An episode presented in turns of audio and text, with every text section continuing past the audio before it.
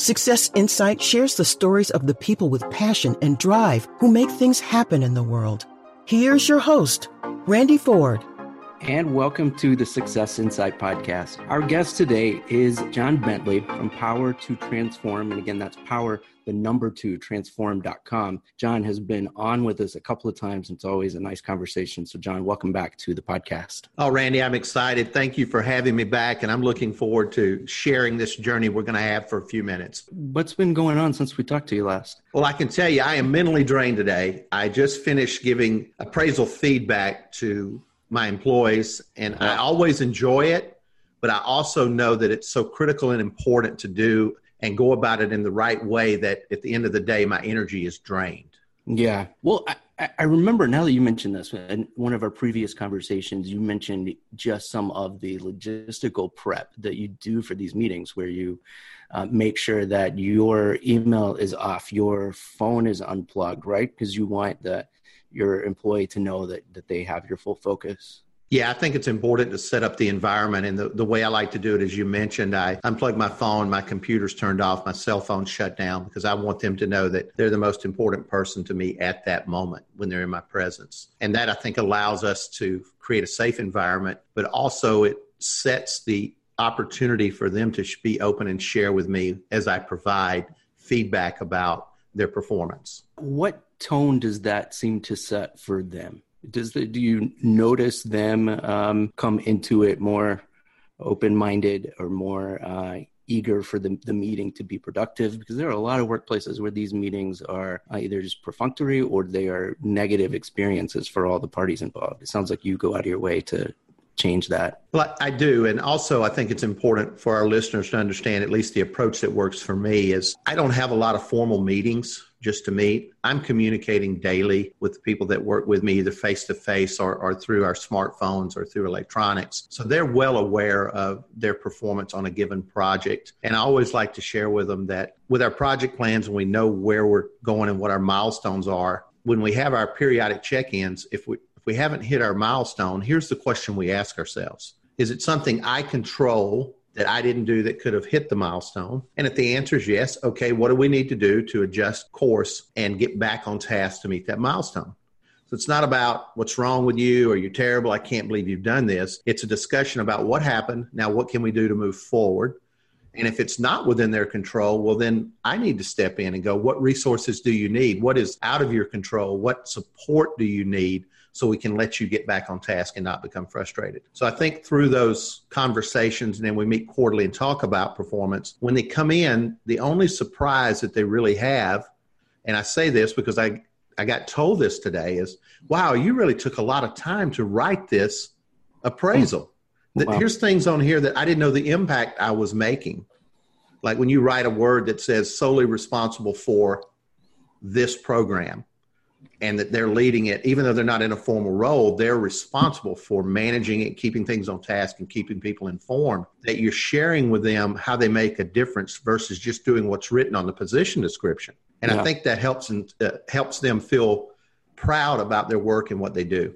Yeah, I, and I'm thinking from the employee position uh, that that must then also help them step up their responsibility and accountability throughout that quarter when they remember that the positive impacts and maybe the things that they need to work on have such an impact that it's in your mind every day and to the point that you can remember it to get it on paper. Absolutely, because most of the time I find that uh, our employees don't necessarily know how to write or paint a true word picture of their performance. Mm-hmm. And I think that's critical versus just saying I, I trained X amount of employees and got a 4.85 out of a five on a survey. Okay, that, that's what we pay you to do. What happened after that? Did the employees go back and use that, change their behavior, have a business impact? So I get them to thinking in terms of what I like to call systems thinking. I've got a piece in a, in a big long project or uh, that I'm working but what how does my piece impact the overall outcome of what we're trying to do for a customer delivering a service or a product so i think i, I shared on our last podcast i like to ask leaders are your employees mad and if they don't know they're mad you are part of the problem and then i, I hush because they're thinking now mad why would i want my employees mad and then i go making a difference? Do they know beyond what they do daily that they're having an impact out here in the world? That they are mad. Absolutely. I, I know I was working with some HR personnel one time and just encouraging the people who were doing the hiring for firefighters getting mm-hmm. them to go out and spend a day with the firefighters and ride their equipment, look at what they have to wear for protective gear, gave them a whole new insight on how to go about recruiting firefighters for those jobs. And it built a strong, positive, trusting relationship with the people they were doing the hiring for. So it's just little things like that of getting employees to realize what they're doing beyond just showing up every day and pushing some papers or doing some emails. As you're talking about this, I'm remembering it's been years since I had this experience, but there was a bonus form that would be circulated, you know, once a year as as often happens in a workplace where I was. And one of the questions, I know it was not worded with with uh, bad intentions, but the question said, sometimes we forget the contributions that every team member makes throughout the year. Now is your chance to remind us of those. And in middle management, I wanted that to be I wanted it to be worded a little differently so that it didn't seem like there wasn't somebody paying attention every day or that I, as a supervisor, was not paying attention every day to what people were doing. So um, we did, we were able to make just a minor tweak in that that I think reflects what you're saying of making sure that people remember uh, that that you're watching them uh, throughout the quarter, whether it's you know with uh, an, an, eye to catch something bad or an eye to catch something positive.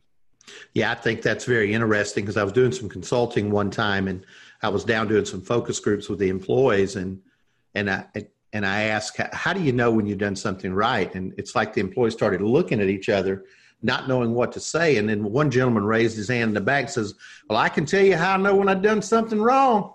It's like Bewitched twitched her nose and appeared right beside me, and they were pointing it out, but they very rarely pointed out what went right. Right. Yeah.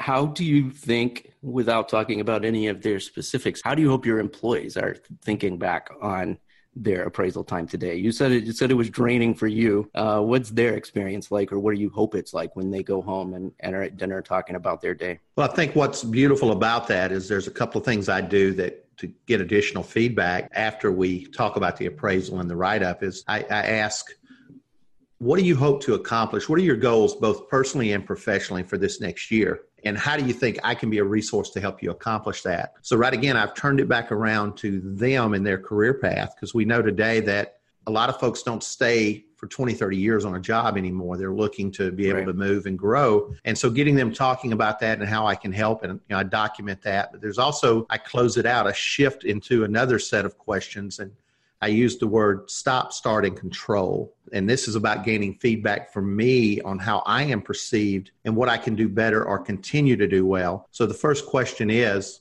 what behavior do you want me to stop or what do you want me to stop doing that may be causing difficulty for you and are your teammates and then we have that discussion and then the next question is what do you want me to start doing behaviorally that would be a positive impact on you and are your teammates so now i'm gathering two data points and then the last question is what do you want me to continue doing that is having a positive impact on you and your teammates and i also ask if i can make notes throughout the process so I'll gather that data, especially those last three questions, and I'll look for common threads. And then next week, I'll bring the team together and say, here's what I collected on the stop, start, continues. And here was the common thread in those. So here's my commitment to you.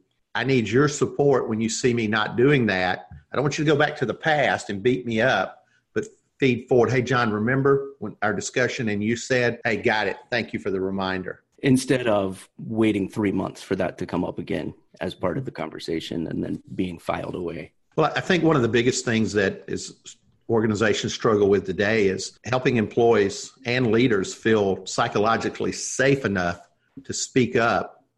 But we've got to help them speak up in a way, and you already know what's coming truthful and kind. Yeah. And just getting people when they get feedback to say thank you, not justify, not defend, just thank you. And, and I'll share with you when, when there was a stop today, one of the one of the pieces of feedback I got, I really wanted to justify it, and I just kind of bit my lip and said, "The only thing you say, John, is thank you." And when we can help people say thank you and then go back and reflect on that, then they can get clear for themselves how to go about changing that. Mm-hmm. The behavior, when I say that, the behavior. I'm always fascinated to go back to your your Air Force days a little bit because I'm curious how this process is informed positively or negatively by the personnel review process within the military. And I know it's it's changed a little bit, but uh, is that something that's mirrored in other workplaces today? I, I hope so. I can only tell you for me, what I chose to do was all the research tells us it's important for people to get feedback on their work performance.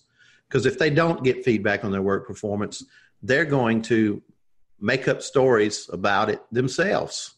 They're going to, am I doing a good job? Am I not doing a good job? And what I learned from Chief White again is I've got to create an environment where you feel safe enough to tell me anything, how you think, how you feel, your ideas. And be able to listen to that without judging you, without treating you like a child and becoming a, know it all parent. And if I can create that environment where you are self motivated, I'm you're going to give me more of your discretionary talents. You're going to invest those talents in helping me achieve those goals. And when we do have to stop a task that we're on and jump on another one, you're more than likely to say, Yep, I, I know where I am. I realize that's important, but here's what the organization needs me to do right now. Mm-hmm. And so it's about, I, I, don't believe I can motivate anyone. I think all I can do is create the environment where people are motivated. Because I, I, remember um, a friend of mine, his, his dad got called to school because he was making, I think he had three D's and, and four F's on his report card. And the principal shared, Your son's not motivated. Father said, Well, I, I beg to differ. He's not motivated possibly for school, and that's something I'll work on. But let me share with you what Rob is motivated to do. Did you know that he's purchased and refurbished three houses and he's renting them out and he's drawing X amount of dollars per month on those homes? So you see, people do things for their reasons, not mine. And when I know what those reasons are and I can connect those reasons to their talents and the organizational goals, which I work on to try to do that 50 to 60% of the time, because no job has a perfect fit but we can help people see where their strengths fit in and also can help them know where they're going to burn more energy and other tasks that are required. Now they can lead themselves effectively in those moments and want to do it. It strikes me that you, you know, you mentioned earlier about how the people leave positions more often now than than maybe a generation or two ago, uh, and tying those skills and finding what are the best things uh, for each individual to add to the organization is helping them grow in that way. Whereas maybe, and you tell me if I'm wrong, but generations ago, there would have been some trepidation from management in encouraging people away from what their core functions are. Uh, if, if retention was something that they needed to to keep up uh, as opposed to accepting this reality that people aren't going to be there forever. Well, I, I want to go back kind of to thinking about with your comment about the industri- industrial age where everything was manufacturing and people came to job and, and this is John's terms. I'm not saying it's true, but it was more robotic. I knew what my task was and I did it over and over and over and over. So if I lost one or two key people on that production line, it could impact the output that we want. See, today, and, and Peter Drucker said this in 1995, that in the information age, knowledge worker age, whatever we want to call it, that we are getting results by the way we think and collaborate and work with others.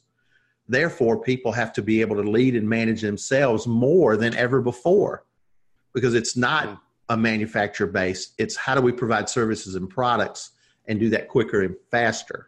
Speaking of services, then, how does all of this work in today's healthcare setting where you do a lot of your individual and, and organizational coaching? And what, one of the big things I'm, I'm finding is that the, the ability to adapt to constant changes, which they face every day due to regulation changes, re- resource cuts through Medicare, Medicaid, or reimbursements as they call them, and the ability to collaborate and keep up with those changes is so key. So if I can't build rapport quickly, if I can't communicate and connect with you quickly, that means the ability to execute change is, is going to be slowed down. And then what I see sometimes when that happens is in leadership tends to force what they want on the employees. So I think the key is to be able to understand number one, how quick does this have to be done? Who do we need to be on board to help us solve that? And how do they need to operate and function to make that happen? And that sometimes is missed when we bring a group together. What are our behavioral norms on how we're going to communicate and treat each other?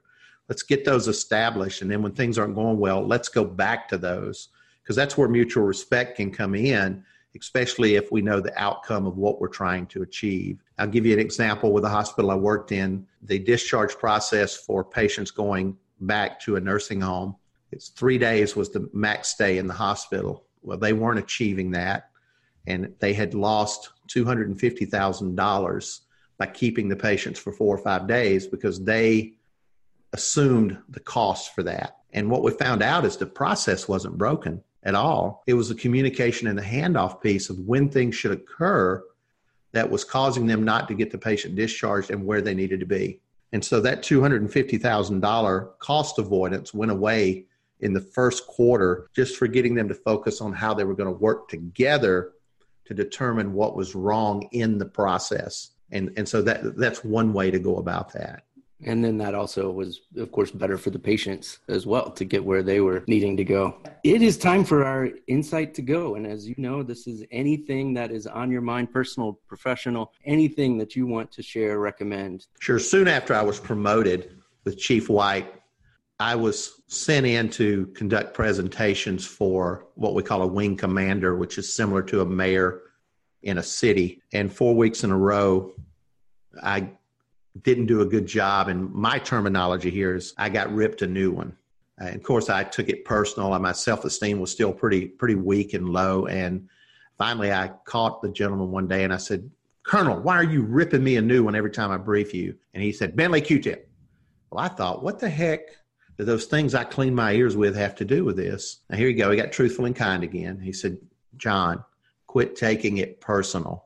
Quit taking it personal, John. It has nothing to do with you. It has to do with the information I need to disseminate amongst these other leaders here in order for us to achieve our missions around the world. And there's another thing I want you to realize, John. We have a huge economic impact on Midwest City and Oklahoma City, and the, the decisions we make here with resources determine how well we're going to meet that economic impact and support. So quit taking it personal. I think a lot of times our reaction is is to take things personal because we feel threatened or I'm not smart enough, I'm not good enough, or who is you as an employee to tell me as a leader I don't know what I'm talking about. So when you take it personal, what you're going to do is find a way to defend yourself or leave the situation. So just stop in that moment and ask yourself, how would the leader I'm want to be do what I'm about to do? And when you focus on that behavior, what you really want from it versus to win, to be right, to save face, but when you focus on what would I do to be the leader I'm becoming, then you seek to understand, to listen, to build relationships, to gain trust. And trust is the fuel of any organization. Trust determines how fast an organization moves and how much it costs to get their work done. The higher the trust, the lower the cost. And the Q tip Quit taking it personal. Yep. Got it. Well, thank you, uh, John Bentley, for being here on the Success Insight podcast. John Bentley from Power to Transform Consulting. It's power, the number two, transform.com. We'll talk to you next time on the Success Insight podcast. Success Insight is a production of Fox Coaching and First Story Strategies. Find us online, successinsightpodcast.com.